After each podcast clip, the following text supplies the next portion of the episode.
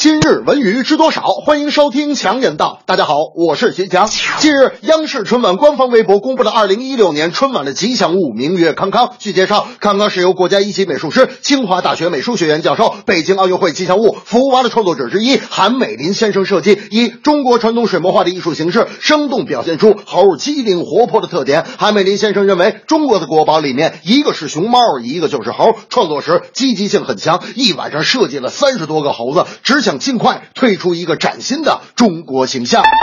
用猴子体现喜庆祥和的寓意，首先就是它温暖又不土气的红绿配色，其二就是小猴子吃东西吃到很多的时候，腮帮子上呈现出的小肉球。而韩先生只参与了猴子的平面设计工作，三 D 设计方案他却从未看过。在设计康康的形象时，韩美林先生也从多个方面综合考虑，不断斟酌，尽最大的诚意和努力，将春晚元素融入到设计中去。在先后尝试了几十种造型后，最终确定该版吉祥物。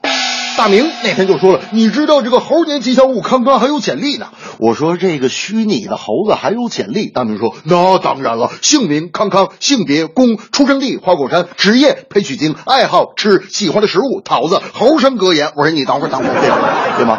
人家那叫人生格言。”大明说：“废话，他不是猴吗？”我说：“行行行，猴生格言是啥？”大明说：“猴生格言就是他拍摄的动画片《西游记》主题歌里的一句经典歌词。”我说：“哪句？”大明说：“猴哥，猴哥，你真了不得。”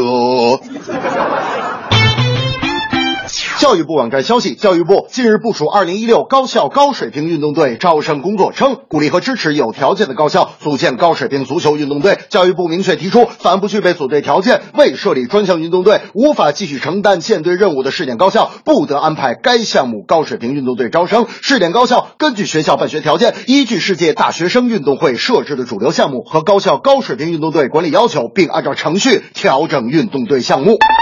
放眼世界，体育强国都把校园当作培养优秀运动员的根据地，而国外的先进经验也值得我们认真研究和学习。在我看来，校园体育和大家常说的青训体系其实毫不相干，后者商业气氛重，运动员会成为可交易的俱乐部财产。校园体育不光重视专项成绩，更以全民健身、增强青年体质为重要原则。我认为，科学成熟的训练体系是成为体育强国的重要环节。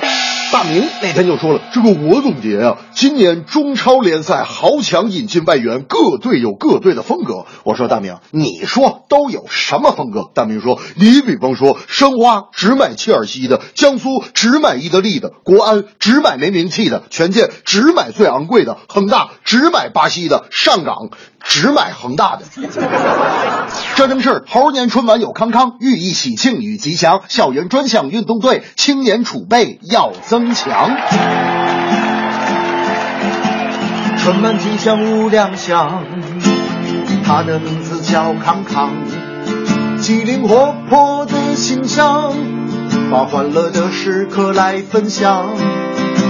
校园体育有体系，运动场上创奇迹，引导年轻人来参与，操场上来强身健体。